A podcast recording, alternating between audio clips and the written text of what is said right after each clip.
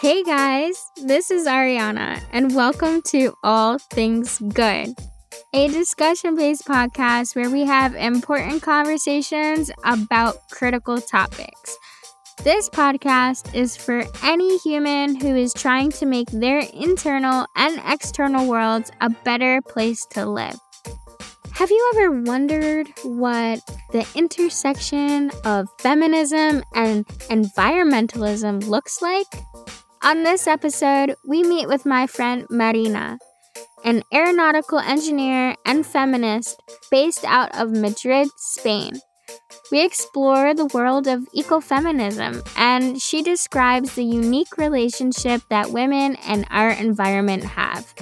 Being disproportionately affected by climate change and environmental pollution, as well as often being the ones on the front lines demanding change and protecting our Earth.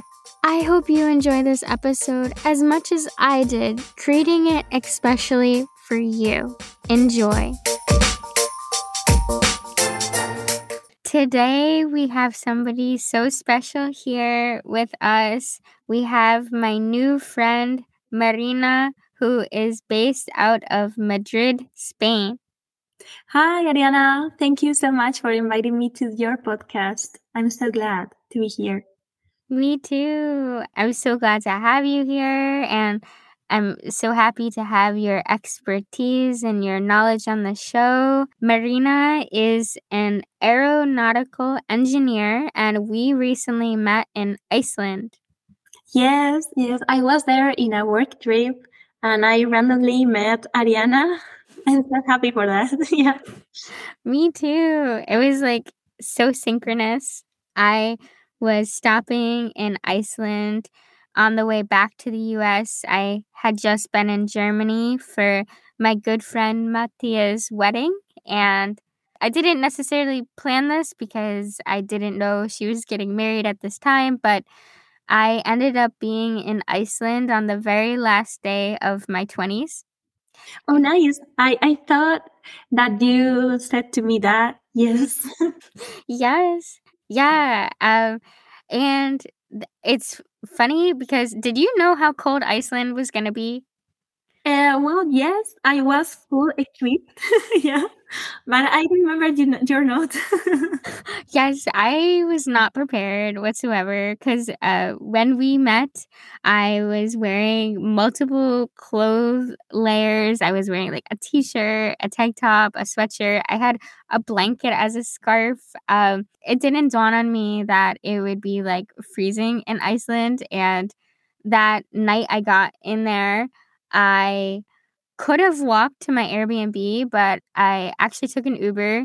And then when I was starving, I was really tempted to just grab something fast like pho noodles or something like that. But I stopped in the tourism shop and I asked the person who was working there, I said, if somebody is visiting for one night and one night only, where do you recommend you go to eat? And they said the Icelandic bar. So I walked and it was a really cozy, super cute place and it was so busy. The only place to sit was at the bar and I was there first and then you and I believe it was your coworker, you guys showed up and sat next to me. Yes, yes, and in fact, uh, I love uh, that place because uh, the last time I was in Iceland, I, I went there too. And because I really love uh, the food there. And a colleague of mine that he is uh, from Iceland, he, he recommended me this uh, place two years ago. And well, I just repeat, repeated mm-hmm. with my colleague. yeah. And yes, the, the Ariana was uh, sit next to me and we start talking. Yeah. Mm-hmm. Yeah. Oh, also, you always know something is good if the locals recommend it and it's such a high tourist area. Yes, I love the locals' recommendations. Mm-hmm. I always. yes, no matter where I go, I'm always asking the locals like, where should I eat? Like, where is this? Because I'm not super into touristy things. When you were sitting next to me, I heard you speaking in Spanish. and I live in a predominantly Spanish speaking neighborhood, or maybe I don't know if you would say predominantly, but like a lot of Spanish speaking people live there. And so when I heard you speaking Spanish, I got so excited and uh, I spoke to you in some Spanish. yeah, I, I remember. yeah, uh, and you speak so good in mm-hmm. Spanish so well. Yeah. Thank you. I remember when we were sitting there and you were explaining about your work trip. I was already blown away when you said you were an aeronautical engineer. I was like, the heck? Like, that's one of the coolest things I've ever heard. And then. I'm so you're not.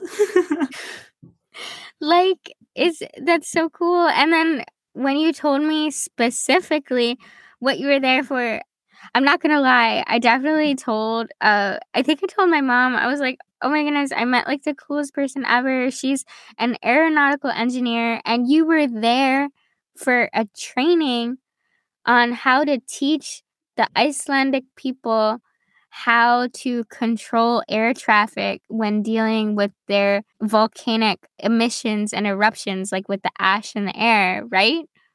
Yes, right. Yes, right. It is pretty a specific job.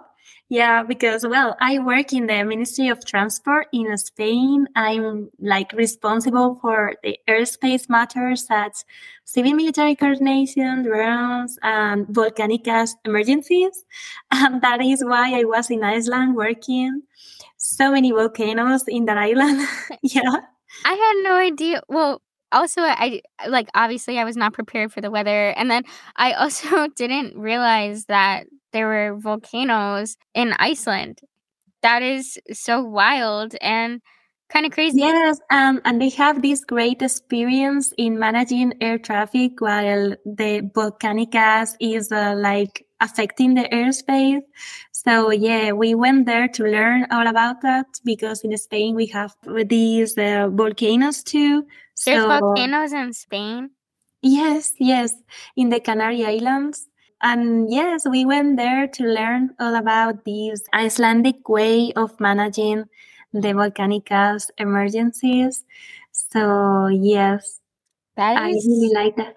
So freaking cool. I feel like that's like one of the top coolest jobs I've ever heard of. So thank you. thank you. Thanks for doing what you do because it sounds very important. thank you. I also remember you telling me that you're in your last year as an anthropology student. Yeah, yeah, I am. Wow. That's that's really cool and incredibly impressive being that you're already an aeronautical engineer and then now you're doing that. I'm so curious like how did you get to where you are now in your like career and your education? Yes, I can talk about my upbringing so the listeners get to know me a little bit before yeah, we start. Yeah, definitely. with our main topic. Yeah. yeah, like I'm so curious like where were you born and what was it like when you were growing up? Oh, yes. Well, I was born in Guadalajara, Spain, and raised in a little village in the middle of a natural reserve a natural reserve that sounds like a literal dream to me to live in on a natural reserve yeah it was pretty beautiful and amazing to have this experience and i was there uh, till i was a teenager then uh, as a teenager i moved to the city and the change impacted me a lot but in a sense yeah mm-hmm. i can imagine i'm sure like not only did it look very different, but I'm sure like culturally that was also very different. Yes, of course. And um, it was amazing to have these both experiences, like to live when I was a child in a village and then to change when I was older into the city. So there is this cultural change and impacted me a lot. And since then, it's like uh, I think I started to be interested in the cultures and the different ways of living. Mm-hmm. Maybe at that time, I didn't know that that was anthropology. but with time, I realized that that, that it was. Mm-hmm. So, so I uh, you know, You know, I I also kind of have an interesting connection with anthropology and I didn't really understand what it was until I was in college. I had to take a history course and I took the course Prehistoric World Cultures and Mm. it was so cool it, because it's before time, right? So it's like before history was really being recorded and my professor her name was Dr. Walker and she was so knowledgeable that she actually wrote our textbook and when I think back to college and I think about my favorite courses, that is literally definitely in my top 5. So I I also have a bit of a connection with anthropology. So I, I remember when you told me that you're in school for that, that really interested me. Yeah, and that's that is so cool that we have also this connection. So cool. yeah. Well, also, uh, apart from anthropology, I like to read a lot since I was a child. My favorite uh, readings were even today about ancient history, and that is also anthropology related, in fact. I love I love ancient history. I I'm like getting more into it. Yeah, it's so an interesting topic for me, for sure. Mhm. Uh, but uh, I was pretty good at mathematics and physics, and I decided to study engineering because I don't know, I like to suffer. yeah, I feel like that would be such a hard well, ch- hard is not the word. I just when I think of any type of engineering or if anybody tells me they're an engineer, I'm automatically impressed and amazed. But then uh your aeronautical, I will never like aeronautical engineering, like that's like on top top tier impressiveness. yeah, but, but mm, yes, thank you. But when I finished my engineering studies and I started working, uh, I decided to start the anthropology degree for fun as a For- hobby. For fun. For fun. That sounded super nerd. Ner- I nerdiness is super endearing. Like a nerdy nerdiness is a good thing. yeah, maybe it is a good thing. I don't know. but it's super nerd. In any case, yeah. and and then um, maybe because I am in a very masculinized environment for so long, well, engineering, you know, Mm-hmm. Or maybe because I'm a person who is very aware and conscious for I don't know injustice. I don't know exactly the reason I became a feminist. Okay. Um, do you feel like that was a gradual process, or do you remember a specific point in time that, like, you're like, no, I is think it was more a progressive process, a gradually process. Yes. uh-huh. Okay? Yes, like uh, I don't know, to be around men all the time in university and then in the work environment. Uh, I don't know, maybe. Uh, oh, sorry, I raised this awareness of how I was feeling and and the things that were happen, and I Yeah. felt that I have to do something. Yeah. Yeah, I if I was in a male dominated place too, I feel like I would have to do something. But in that field, there isn't many women.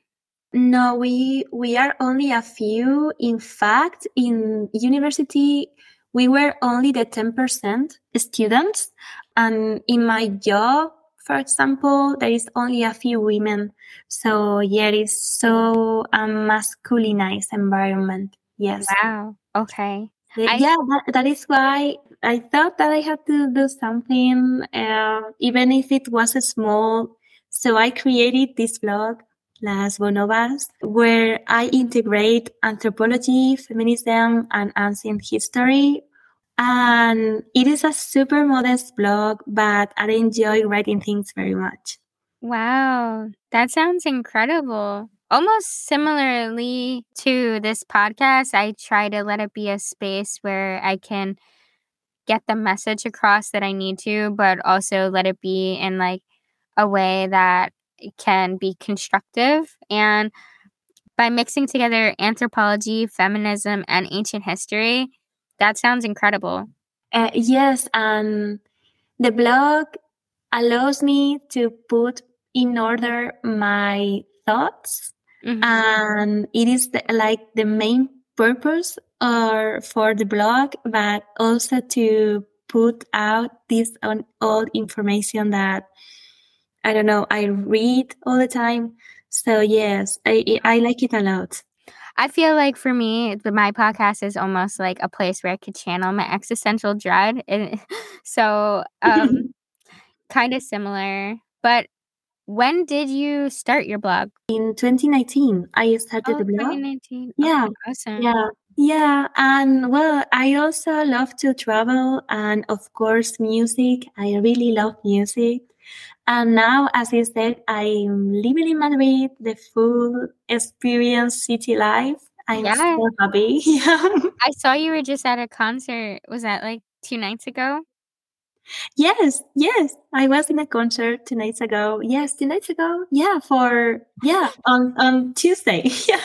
Oh, that looked like it was yeah. a lot of fun. So that, yeah. I'm glad with you loving music so much. I'm glad you're there. What's your favorite music? Oh, my favorite music is indie rock music. Oh, like Arctic Monkeys and Arcade Fire, groups like that. Nice. What's your favorite song? My Do you have a favorite song? song? Yeah. Okay, uh, but it changes a lot during the. yeah. What about right now? Do you have right one? now? I think my favorite song is "A Certain Romance" from the Arctic Monkeys. I really love that song. Okay, I'm gonna have to check it out. yeah, you have you too. Yeah, maybe it can be the I don't know the um, how do you say it in English? The um, music behind the movies. Yeah, like soundtrack. Yeah, the soundtrack of this podcast. okay. So you said your blog is called Las Bonobas. Uh, what does that mean? Okay. Yeah, that is a really interesting question because, uh, okay, as you probably know, bonobos are a type of primate that mainly lives in the Congo area. I've actually never heard of them. Oh, yeah, not so many people know uh, about uh, them, but it is like, okay, uh, chimpanzees along with bonobos are our closest primate relatives. Oh. And over the past few decades, the study of chimpanzees has been a classic example of trying to better understand humans. Uh, based on the behavior observed in chimpanzees, primatologists and other scientists believed they could find an explanation for our origin as a species and build an androcentric model of human evolution where dominance belonged uh, to men. I feel like I've I I've heard a lot about that because I know scientists do try to observe them and I didn't really understand that they were doing it from an androcentric model. The the root word of that, the andro, that means from like a male centered point of view, right? Yeah, yeah, that is because uh, the chimpanzees has uh, have a really uh, patriarchal behavior. So oh, okay, okay, just yeah. like humans, like exactly, just like the male scientist.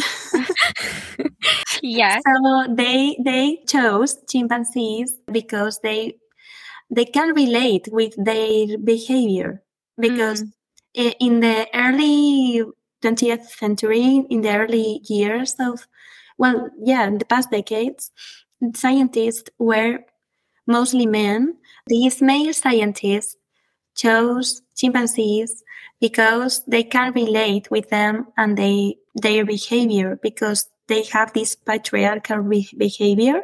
Mm-hmm. But when uh, more female scientists came to the picture, uh-huh. uh, they discovered that bonobos, that mm-hmm.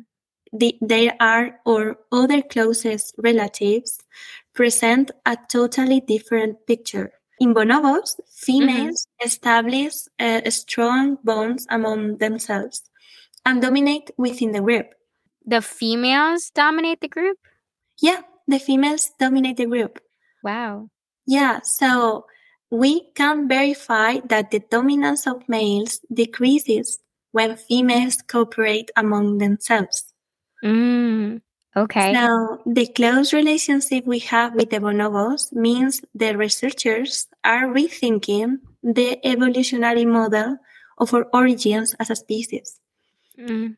So we think that male dominated in that times, and we we had this uh, evolutionary model. Uh-huh. But with the bonobos, that the other closest relatives to us, to humans, they present this new model where female dominates. So yeah, well, that's then- like yeah, there is something to think about. It's yeah, like why we based our evolutionary model on chimpanzees, yeah. why we can base our evolutionary model on bonobos. Especially if we're equally related. Yes, equally related, even more bonobos than chimpanzees. So Ah. yeah, so yeah, it is like uh, well androcentric models, and because uh, of this female cooperation that occurs between females in the case of the bonobos, that is why I decided to call the blog Las Bonobas, which is uh, the female form of bonobos in Spanish. And because it is a new theory that rethinks common thinking, and I love that. So that is why my blog is called Las Bonobas. Holy moly. That is so cool. And that blows my mind that we're even more closely related with DNA with the bonobos monkeys, which I've never even heard of until you're explaining this to me. I wonder what the word would be instead of androcentric. I wonder what the female centric version of that word would be. Well, not I'm not it's not that surprising, but like you said, the research before was primarily dominated by men. So I don't think they wanted to take the time to understand a different model that would Yeah, like yeah. challenge.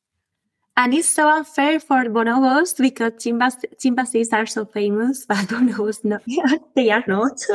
Yeah. Uh, yeah, but I'm so glad that the new female scientists are rescuing these primates. So yeah, They deserve their fame and I think by talking about them now, we're at least helping people hear about them. So I'm thankful about that. oh yeah. I remember when we were in the restaurant and when you were explaining about your blog, you mentioned that one of the main things that you try to spread awareness about is ecofeminism. And I wanted to ask you to be able to explain it further to me because when we were meeting, I was like, wait, we have to get you on the show. So we didn't go into that much detail, but I was wondering if you could explain that term and elaborate what ecofeminism is. Oh, yes, of course. I'm so glad to explain this because ecofeminism is a theory that is not so well known. I read about it a lot and I think it's a very interesting topic to talk about. So, so yeah, I'm going to explain, um, yeah, the listeners what is ecofeminism so they know about it. yeah. Our era has been called the Anthropocene by the Nobel Prize winner in chemistry Paul Crutzen. It is the geological epoch that begins with industrialization, a period in which humanity has for the first time possessed the technical capacity to radically modify the entire planet. Ecofeminism arises from the encounter between feminism and ecology during the 70s as a convergence of both, of both demands. Uh, so, according to the Spanish philosopher Alicia Puleo, which I'm so fan of these women, uh, whose approaches on ecofeminism have, have been internationally adopted as a theoretical basis. Ecofeminism is a thought and a movement different from the best known forms of feminism and implies a new empathetic vision of nature that redefines the human being to move towards a future free of all domination Mm. a future free of androcentrism, that patriarchal point of view that makes man and his experience the measure of all things, Mm. And also anthropocentrism that believe that only what is human has value. And that is uh, ecofeminism. Wow. That's an incredibly important complex. oh, yeah, so complex. and I think it's really interesting that you said that it emerged from the 70s because I know that that was a time period where there was a lot going on. There was a lot of statistics coming out about maybe different practices, whether it was uh, commercial practices or in the industry of when goods are being produced. I know a lot of information was coming out about how that affects the environment. And then that was also a really big time for human rights and civil rights yes. and feminine rights. So it really emerged from a very interesting point in time in history. Yes, yes, of course. Of course, and, and it is a concept that helps a lot to understand many things, and it is a term that serves a lot to women. Yeah. But why relate feminism and ecology to one another? Yeah, because I think we in enough mess already with feminism and ecology. Yeah, I mean, separately, they're like super huge, massive issues. Uh, and on a side note, I'm a little disappointed that even though this emerged in the 1970s, that it's not a more well known thing oh, yeah. now. Like, uh, that's pretty discouraging. But what's the importance behind this in regards to t- linking them together? Yeah, well, after studying it carefully, it makes uh, much more sense that it seems at the first glance. Yeah. Uh, yeah, I'm going to present like uh, several reasons why both movements uh, should be integrated. Okay. So what's yeah. your what's the first reason you think? Yeah, the first reason and I think is the probably the most important reason in my opinion, of course, climate change affects the entire population, but it especially affects the most vulnerable people, particularly women and girls in poverty, who bear the worst consequences of environmental, economic, and social tensions and suffer poverty most intensely. You're so right about that, and that climate change is going to be affecting the most vulnerable people. And as it is with the differences between the way men and women are treated in this world, also the resources they have access to, that makes a lot of sense.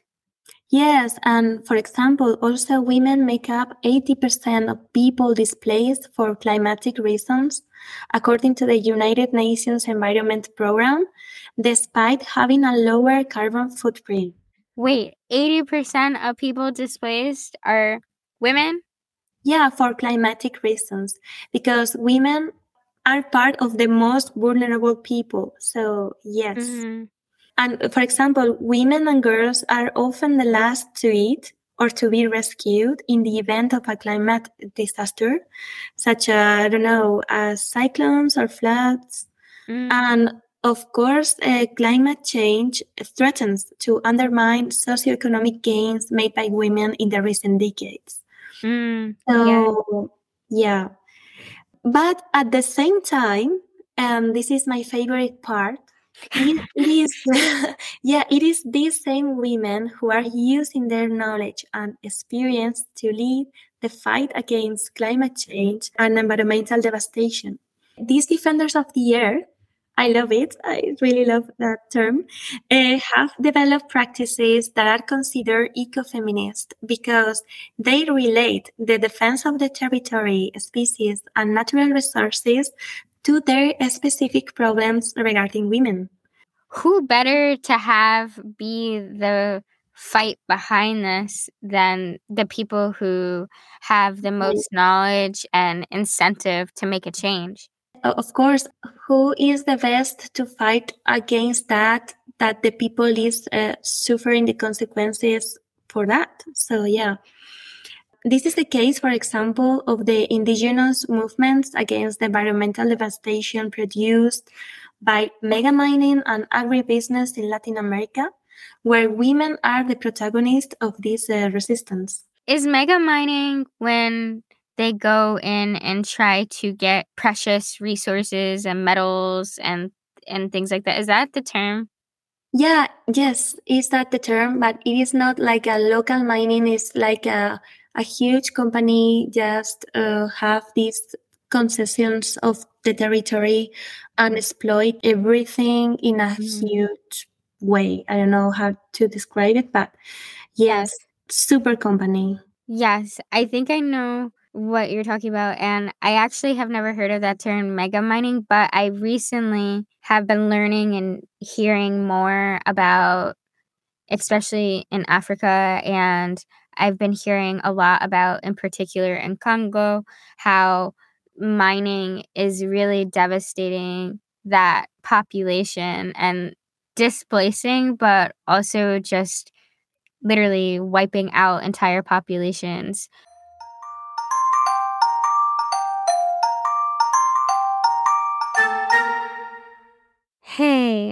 I wanted to take a moment and speak further on the mining that is taking place in Congo. The Democratic Republic of Congo is unique, as it has more cobalt reserves than the rest of the planet combined. Cobalt is an integral part in the manufacturing of almost all lithium ion rechargeable batteries used today on a global scale. These batteries are used in cell phones, tablets, laptops, vaping devices, electronic toothbrushes, and much more. It may or it may not come to you as a surprise that China holds 70 to 80% of the global refined cobalt market and approximately half of the battery market. They secured this dominance by a deal that was signed in 2009 under the ruling of Joseph Kabila, the previous president of the DRC. This granted exclusive access by the Chinese government to 15 out of the 19 primary industrial copper cobalt mining concessions. This was a deal that was made in exchange for assistance in developing roads, public health clinics, hospitals, schools, and other infrastructure. Majority of the cobalt is extracted by artisanal miners these are freelancers that work in extremely dangerous conditions using antiquated equipment such as pickaxes, shovels, and fragments of rebar to harvest the cobalt. Their working conditions are inhumane and are often referred to as modern day slavery. These artisanal workers mine in open air pits and hand dug tunnels that often collapse on them leading to serious injuries, amputations, and commonly death. Children are often kidnapped, trafficked, or recruited by militias. Much of this persists due to the corruption located in the governmental agencies.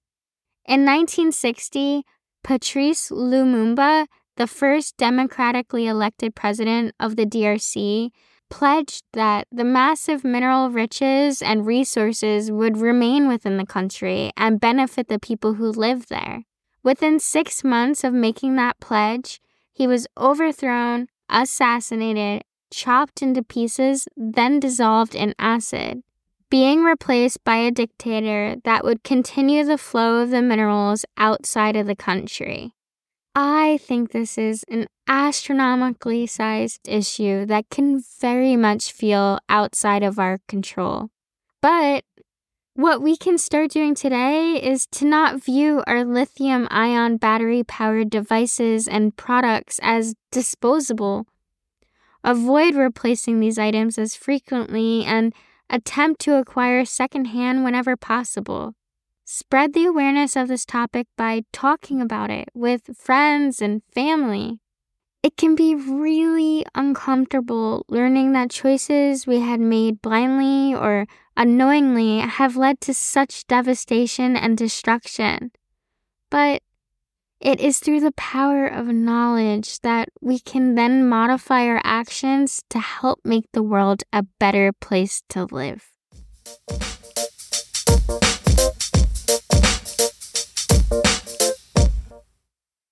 So I think that's a side note, but I want to learn more about that and maybe even do an episode on it one time. But yes.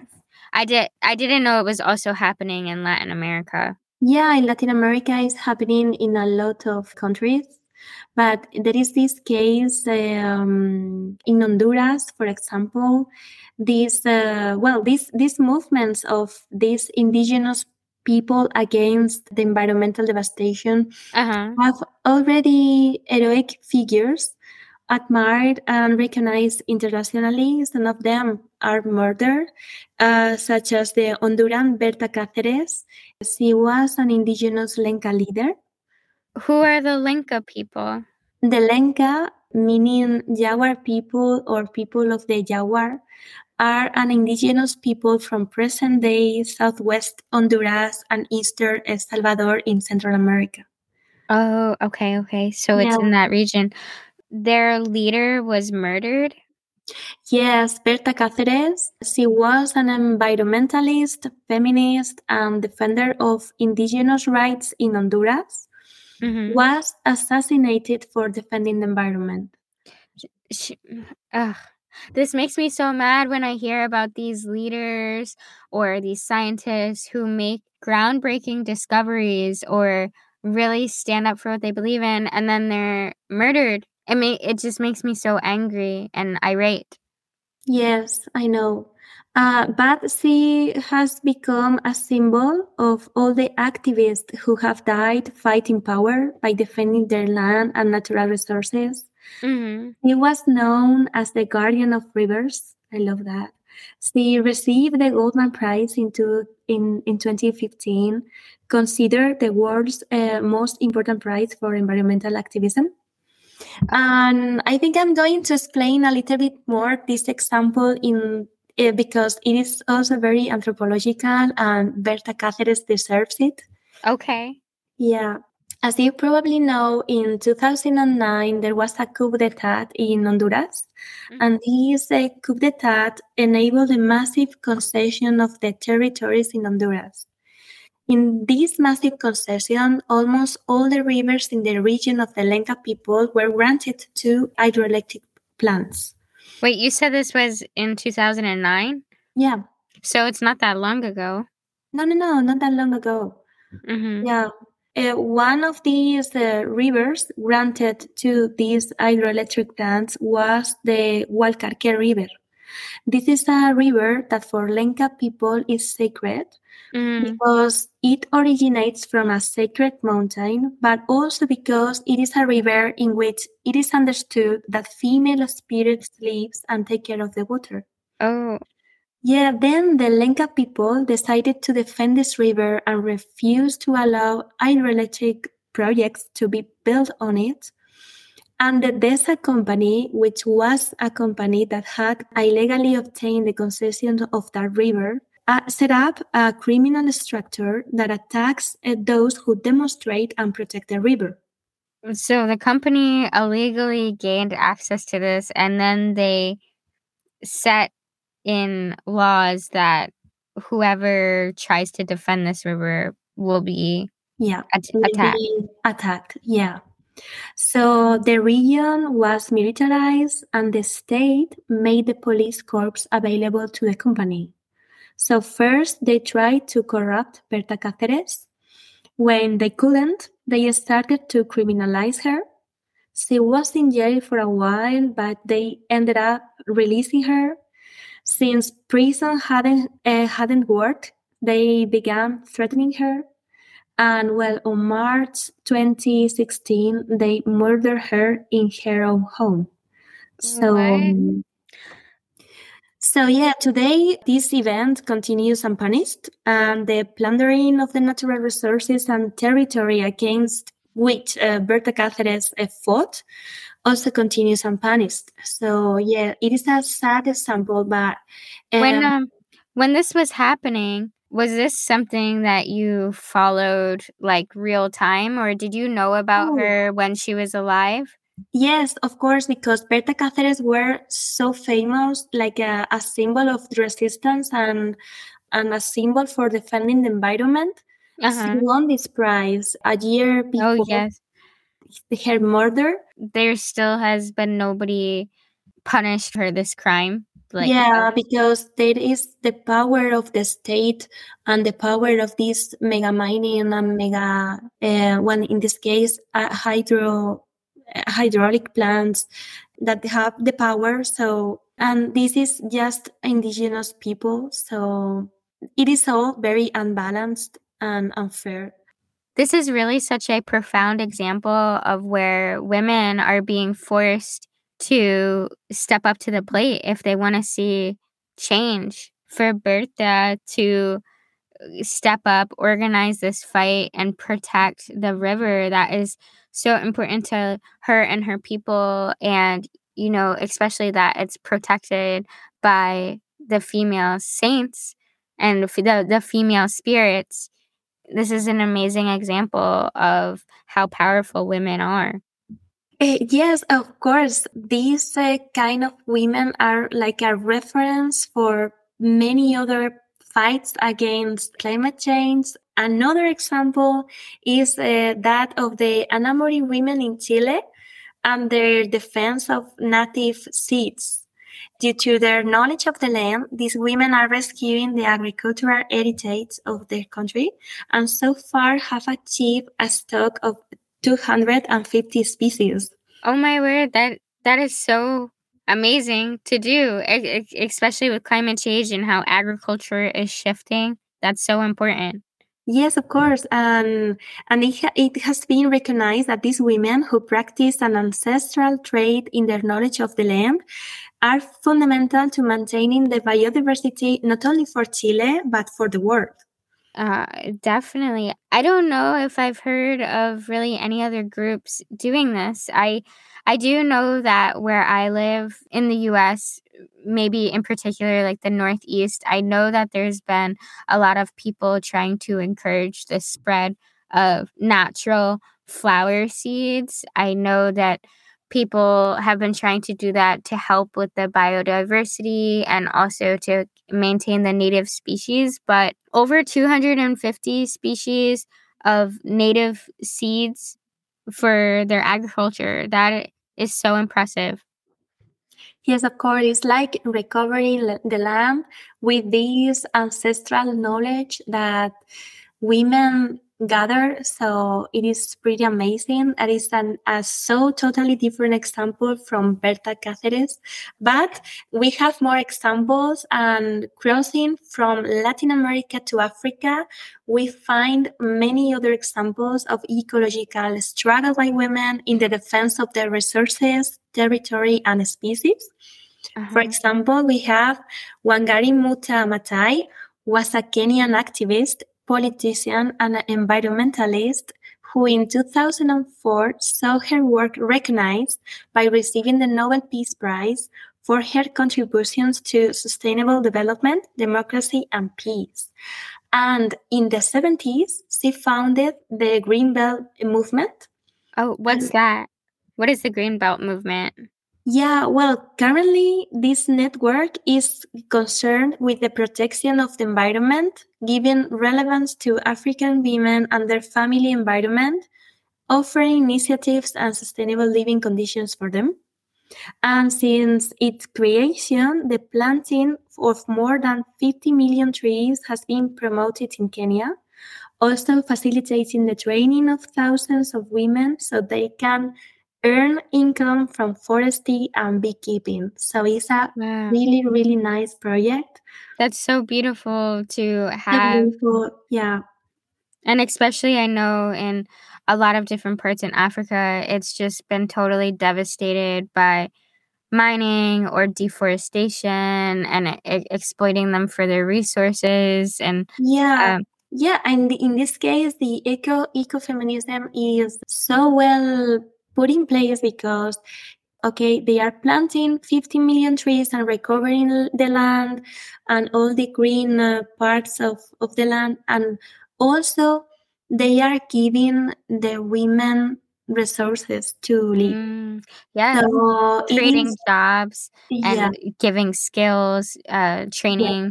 Uh, for knowledge so yeah that's like a perfect example of ecofeminism Yeah. And another example, totally different from the others, it is in Zimbabwe. Uh, for example, there is this all female team of, of wildlife rangers. Oh, It is called the Akasinga, the Braves in the Shona language, and is revolutioning the fight against poaching. so a group of women to help against it's to help fight against poaching. Yes, yes. And I read this report in the National Geographic, Uh huh. and the founder of the Akasinga group says that after several years training male guards, he came to the conclusion that in some ways women were more suitable for the position. because yeah because the women were less uh, receptive to bribes from poachers and more competent in redirecting potentially violent situations I love that. I love Yeah. that. I love that for us. yeah and that makes sense. Like it doesn't matter how much money you give me or whatever you're trying to offer me. Like if I say no, mm-hmm. I mean no. yes yes of course and he also knew that working women in developing countries invest 90% of their income in the family compared to the 35% for men thus Mm. promoting the growth and development of the community so it is uh, so beneficial for the community to have these women also in the as a wildlife rangers and furthermore all members of the akasinga have gone through trauma like AIDS orphans, victims of sexual assault or domestic violence. So they are giving them like a second life chance Yeah. Yeah. uh, so they can work and they can have these new purpose in Mhm. in life. Yeah, it's like an opportunity to have because a lot a lot of the times when anyone, but especially women, experience such traumatic events, it could really impact the way your future unfolds and having a space where when these women are doing something very valuable and important and something they could be passionate about and create money and be able to provide to their family and like you said 90% of their income usually is funneled back into the family which makes total sense to be completely Yeah. honest And and it is a perfect example of ecofeminism too, because they are fighting against these wildlife poachers. So they are protecting the environment. And in the other hand, they are having this second opportunity as women. So uh, it, it is the feminism. So it is a the perfect match also in this example for this uh, concept. And one thing that impacted me a lot in this National Geographic article is Mhm. that after the selection process to join this team, the founder of the group words were like, we thought we were going to put them, the women, through hell. And it, it turned out that they had been through it before. So Mhm. it was like a tough uh, sentence. And um, well, this woman is so, well, so brave. A Akasinga. Yeah. yeah wow that's Yeah. that's awesome Yeah, so I think we finished with this first main reason to join these two concepts, but Mhm. there is more many reasons that maybe I can explain them too. Sure, of course. So another reason to relate ecology and feminism is the growing influence of the environmental pollution on women's health. Well, Mm, as you know, environmental pollution affects all human beings, but not to the same extent. wow. Yeah, this is so interesting because due to the higher content of fat cells, Wow, I've never thought about that before. Yeah, because, uh, well, due to the higher content of fat cells, a lot of environmental toxins, heavy metals, and toxic substances present in many cleaning or cosmetic products tend to accumulate, especially in women's bodies. Because Mm, I feel like w- number one, we definitely use cosmetics way more than men, and then number two, the women, more traditionally speaking, are probably, you know, I don't know the statistics, but I'm sure they're the ones that are doing most of the cleaning as well. Yeah. Yeah. Yes. Yes, yes. And well, there is this Spanish doctor, Carme Valls Llobet, specialized in endocrinology and medicine with a gender perspe- perspective, says that the women's body acts as a chemical bioaccumulator, suffers consequences such as alterations in reproductive uh, health, the appearance of emerging diseases such as fibromyalgia, multiple chemical sensitivity and chronic fatigue, and increase in breast cancer. That word you said is, uh, we say fibromyalgia, and I know that that's actually a really big problem. I either know several people personally, or I know people who know people that have it. Yeah, I also know people personally that have uh, fibromyalgia. I don't know how to pronounce it in English. fibromyalgia. yeah. yeah. No, your yours is way prettier, like and nicer mm-hmm. sounding. But uh, yeah, uh, and actually, all of those people are women. So yes, uh, yes, it, it is a higher percentage of uh, women that suffer these. Well, of course, environmental pollution is, is uh, a cause. Maybe yeah yeah so this uh, fact means that the ecofeminist perspective is present in this type of research so there is another reason to take into account ecofeminism. This is great. And I don't know if people have noticed that. Maybe yes, because it's so evident, but Another reason for this great relationship between ecology and feminism is that the bases of the global environmental movement are mostly female, and this fact is even greater in the case of the animal movement. Mm, yeah, I I do see a trend there. I feel like it's usually the women on the on the forefront with that. Yeah, for example, in Spain, we have the case of PACMA, the Animal Rights uh, Party, uh, where the majority of members of the party are women. Mm-hmm. And uh, I feel like in the US is something kind of similar. You know, this may be more on a uh, slightly subjective, but I'm curious, even for people who are listening, I feel like when I think about most of my animal right activist friends and most of my vegan or vegetarian friends that do it for animal rights purposes, I feel like most of those are women. Yes, yes. It is the, the greater participation of female volunteers in animal shelters too. Mm-hmm. That is another okay. kind of, of example. Yeah, that makes um, sense. Yeah. And why not say it? The well known case of Greta Thunberg Mm, yes. A young woman, uh, sorry, a young woman climate activist who is leading the environmental movement in the West and making making many feel uncomfortable. So Mm-mm.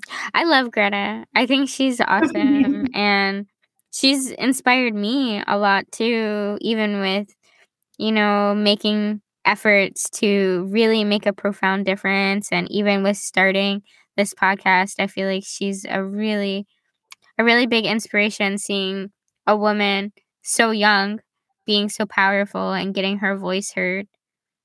Yeah, and it is another example of these um I don't know environmental leaders that are women that it is the point of uh, yeah Berta Cáceres and Amuri women and so so these kind of examples that I uh, w- that we talk about in the beginning of podcast so Yes, yes, but there is more reasons. I have two more reasons. Okay. yeah. What, what's the next link, reason? Yeah, to link these two concepts. So another reason why ecology becomes a, a feminist issue, and this, this, that is one of my favorites. This is my favorite. Uh, okay. Is, yeah. It is the empathic approach methodologies for the acquisition of scientific knowledge that have been created and promoted by female scientists, especially primatologists. Mm, and primatologists are individuals who study primates, right? Yes, of course. Okay. Yeah. Cool. Yeah, this type of method advocates abandoning the opposition between reason and emotion, a dualism that has a clear gender uh, subtext, Okay. And thanks to the scientists like Dian Fossey, Biruté Galdikas, and Jane Goodall, I really love Jane Goodall. uh, primatology is an example of the effect that the use of the empathic approach in research has had. Like, okay, achieving knowledge of what the cold and distant study of numbered individuals had not been able to discover. Traditionally, these male scientists studying, for example, chimpanzees, they put a number on the chimpanzees individuals like subject number one, number two, and they maintain this cold distance between them and the subjects, the, the chimpanzees. Uh-huh. And then came Jane Goodall and she had this amazing relationship between the chimpanzees and her. They put names on, on them. Sorry, she put names on them and she, I don't know, developed this close relationship like they were friends. Yeah, it's like you're giving. Yeah, like Uh, like you are em- empathic with with them. Like yeah. They are, uh, I don't know, a, a subject that has feelings that you know them. You get to Mhm. know them. Yeah. So You're making that connection and like allowing yourself to connect on a deeper level instead of just like like you said like subject 102 or whatever it's like i think the famous primate she worked with was coco i think uh, yeah, maybe yeah. coco or any really anything you're just getting on that next level and really connecting Yes, and so Jane could uh, make these new discoveries in the behavior of the chimpanzees because this new methodology. Methodology. So I didn't know that. I do love Jane Goodall just from what I've heard about her, but I need to learn a little bit more and that makes a lot of sense in regards to like having more of the empathetic approach. I like Yeah. that a lot. I see why this is one of your favorite reasons. yes, yes, it's so beautiful. Yeah. yes.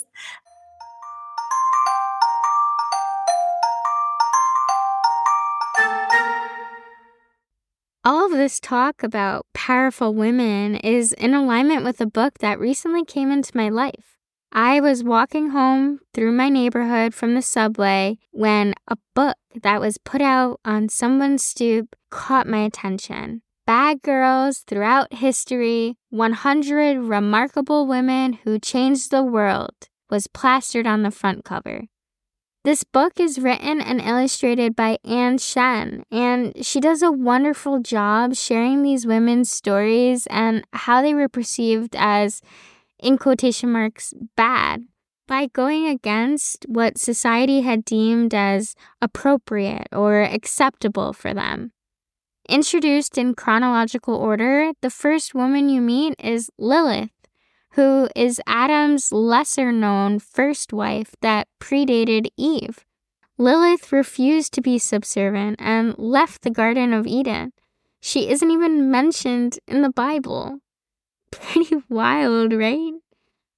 I haven't finished it yet, but it has been my nightly routine to read a few pages before going to bed. It's been a real delight to fill my brain with such inspiring stories and helping create a deeper appreciation for all the women around me, providing a reminder of all that we can accomplish.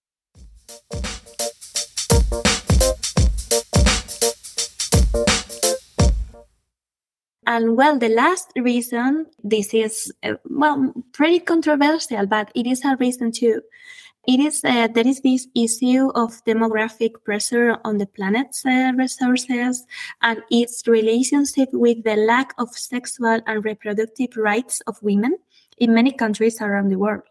I feel like that is something that is not talked about enough, especially living in the West and living in more developed countries. I don't really like think about it. I know that in the US, especially recently, we've had challenges in regards to like sexual health and reproductive health rights in regards to like abortion. And then in the US, healthcare can be quite a challenge for those who don't have it and having access to affordable healthcare or healthcare that has good coverage. I know that we have like a challenging dynamic, but honestly, sometimes I I am just like really uh crushed or like really bummed out when I just think about how even though we may experience those challenges here in the US, like a lot of other countries, especially the lesser developed countries, and then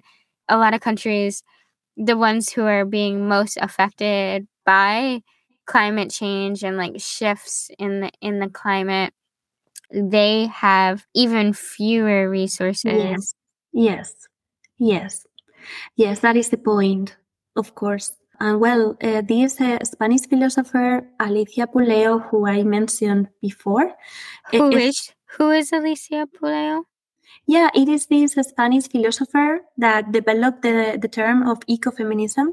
Oh yes, Eh, yes, yes, yes, yes. She developed this. Uh, well, she's internationally recognized for developing this theoretical uh, basis of ecofeminism, and she's so recognized.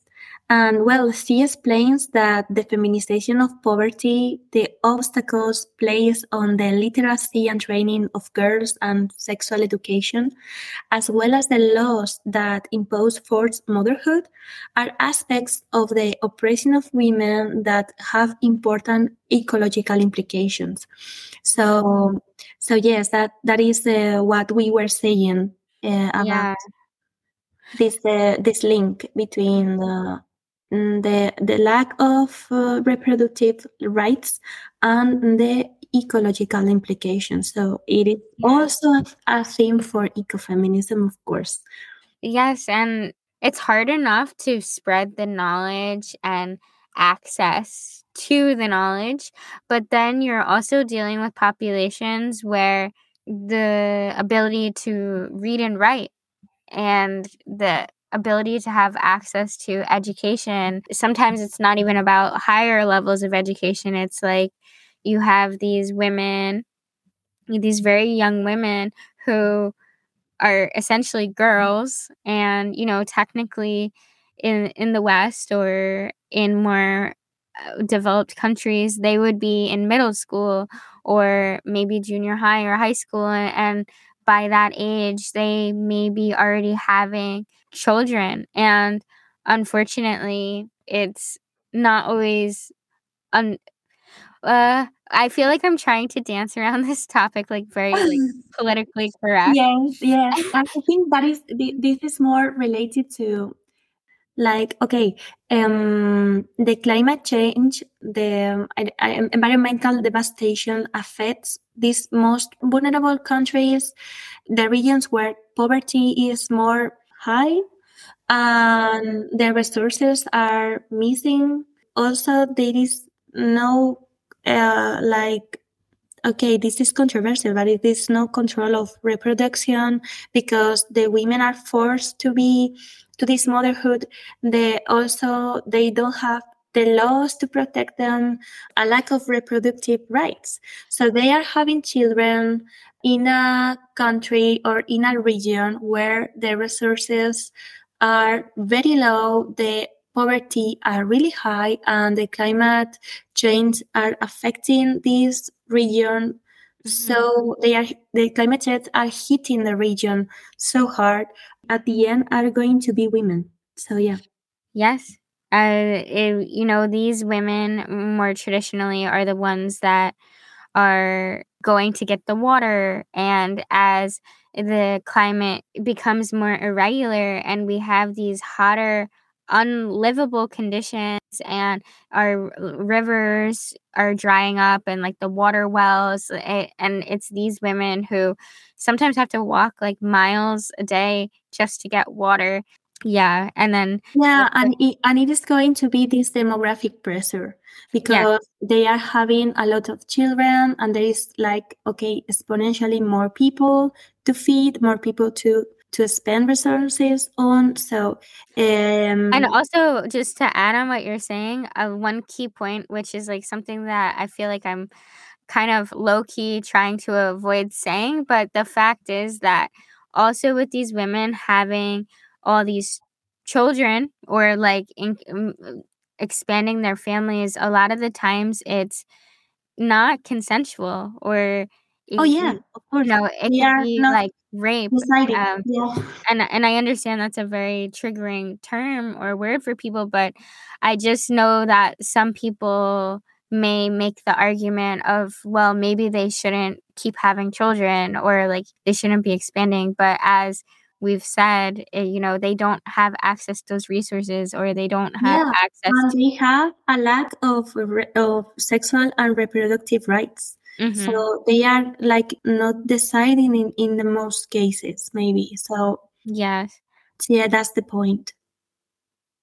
Mm. Yeah. And and yes, and, and to conclude this uh, ecofeminism topic, as a conclusion, like today, the patriarchal system remains obsessed with power and continues to lead us to suicidal wars and the poisoning of the land, the water, and air. No, I don't think that happens with Yeah. patriarchy. yeah, I don't think so too. yeah, I just made that up. Yeah. No. Yeah, so yeah. So the the existence of a gender component in the roots on which the current productive system is based is undeniable. I Mhm. think so. uh, For example, is that only a hundred companies produce the seventy-one percent of the world's greenhouse gases? What the heck? Yeah, hu- only a hundred companies? Like in one way, that sounds like a lot, but that is an incredibly small percentage of companies that produce seventy-one percent of world greenhouse gases. yes. What Yes, that, heck? that is a, a data that is like um, it, it, it blows my mind. Yeah, Me too. and yeah, and and the ninety nine of these hundred companies are led by men. They have a woman, Grethe Moen, who is president and CEO of Petoro AS in Norway. And I imagine her in the in the decision boards with a fake beard, like the movie The Life of Brian. Probably. I want to meet this chick. I want to talk Yeah. to her and see what's up. But 99% of those companies are led by men. Yeah.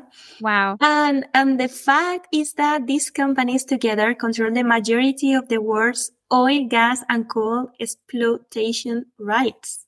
There is uh, there is an atlas that gives the names and surnames of these uh, gentlemen. Uh, Uh, maybe uh, you can put the the link oh, so I'll people can the people can I don't know um, consult uh, this this resource. that is so curious.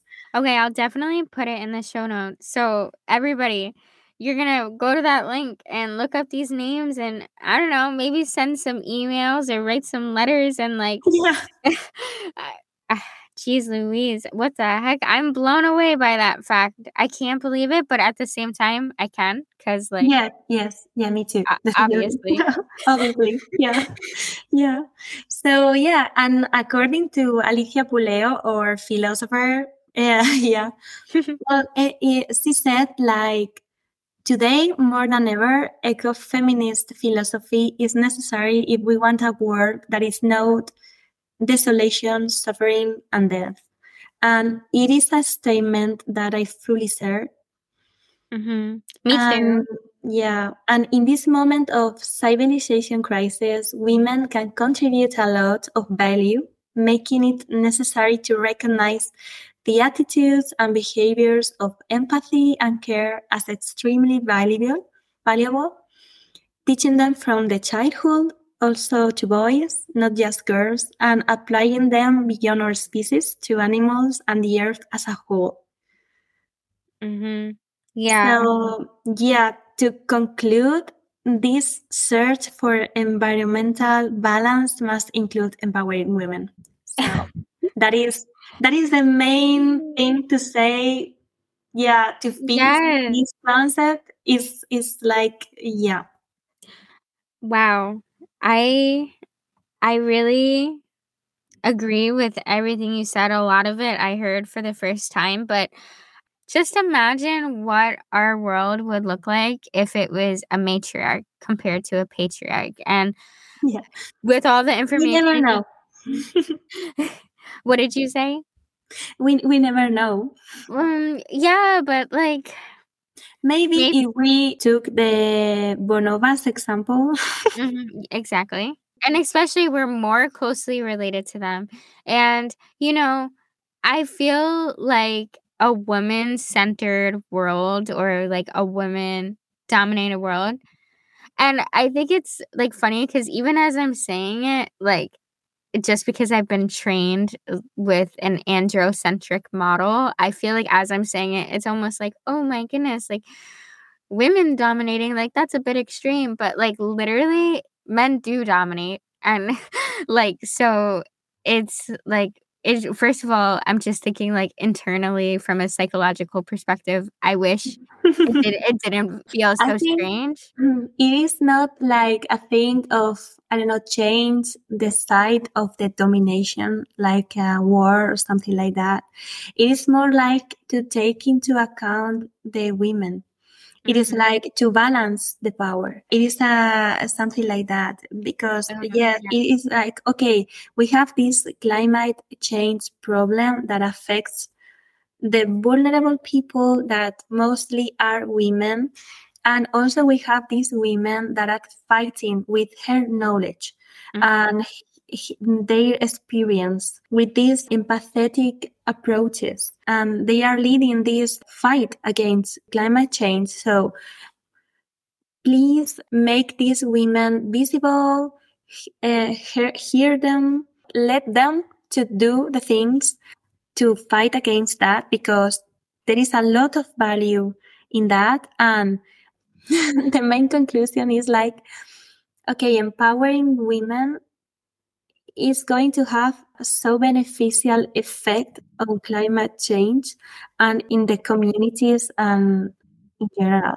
and i wanted to finish with a sentence that is also from our philosopher Alicia Puleo I really like everything you've shared so far about her message. I think she's very important. Yeah, she is uh, in Spain and uh, in yeah internationally she is great. And the, her sentence is like, it is necessary to take into account the experience and feeling of millions of women in the world, women who work every day in defense of nature from very diverse areas, convictions, and ways. And that is uh, the main message uh, for all of these.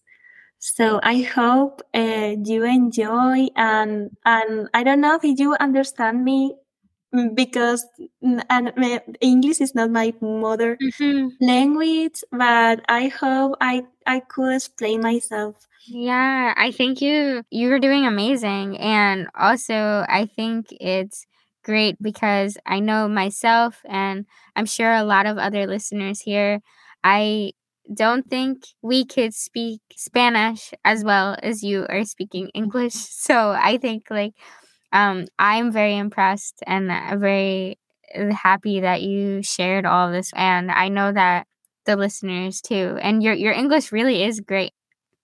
Oh, thank you, and I hope the listeners also like it and know about this uh, huge topic that is ecofeminism that I I really like.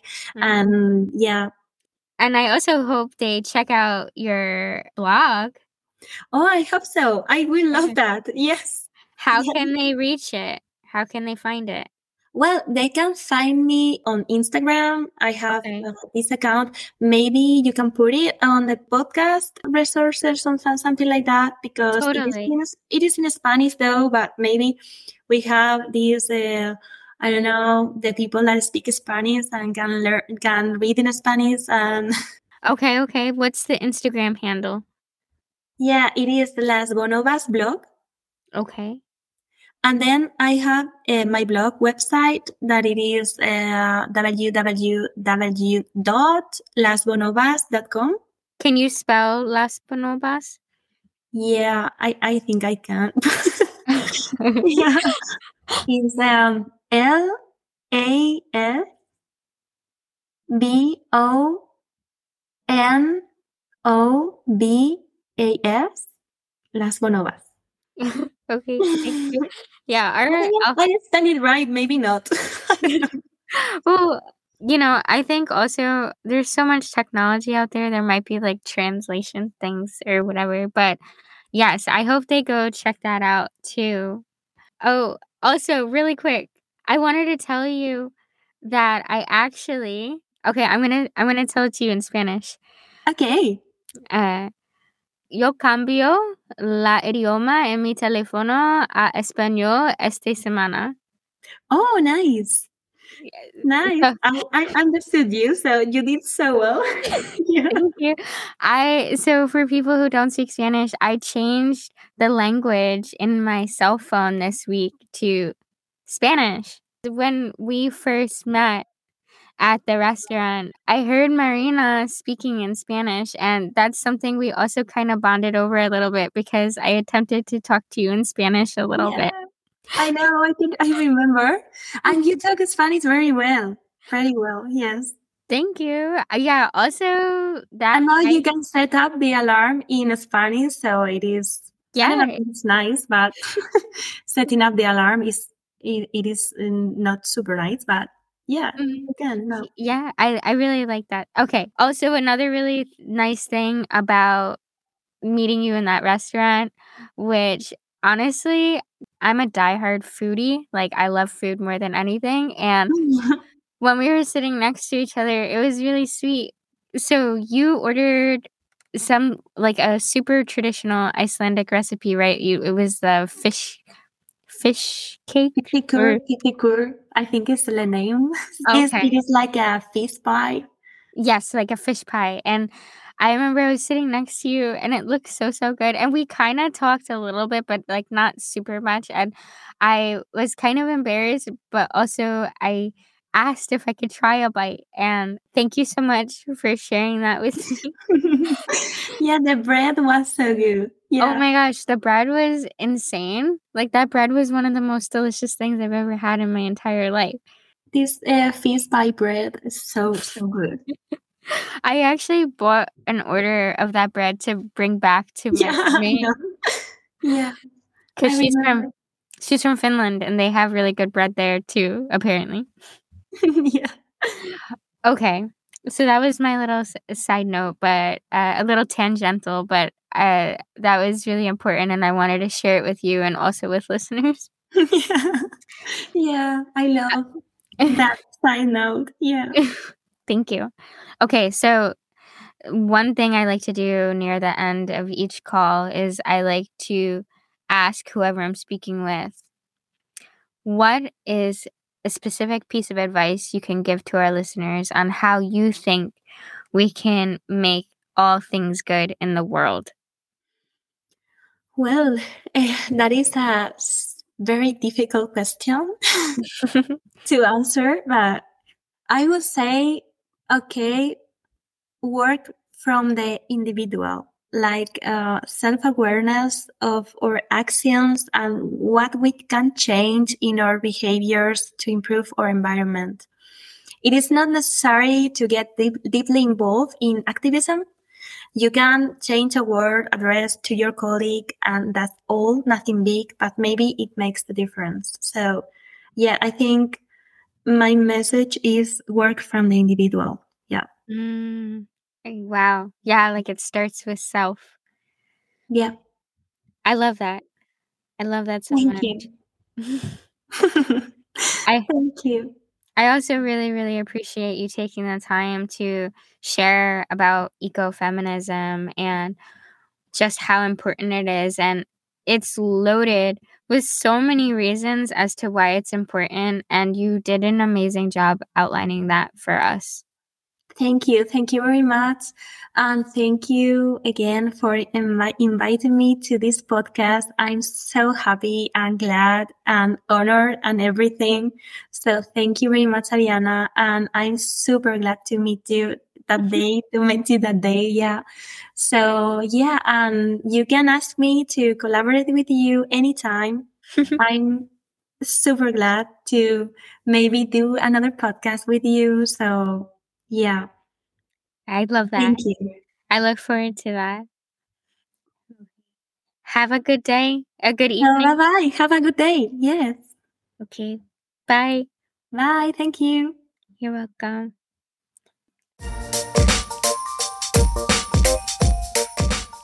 So much for taking the time to listen to this episode. And please give this show a follow if you haven't already on Instagram or TikTok.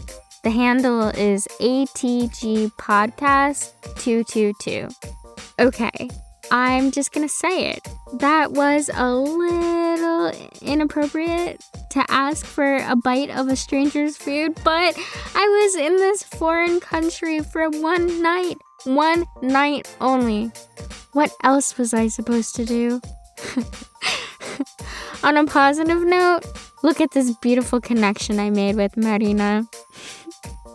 I hope this episode has left you with a deeper understanding of how feminism and environmentalism go hand in hand, and how both can have a tremendously positive impact on one another while supporting and maintaining the well being of women across the globe and nature as we know it. You can find links to the sources and resources mentioned throughout this episode in the show notes. I am so looking forward to sharing my last episode of season one with you soon, where I give you an inside look at my annual Micro Music and Arts Festival, All Things Good, which is also the namesake of this podcast. I am sending you more love and financial abundance than you'll know what to do with, and I mean it. Bye.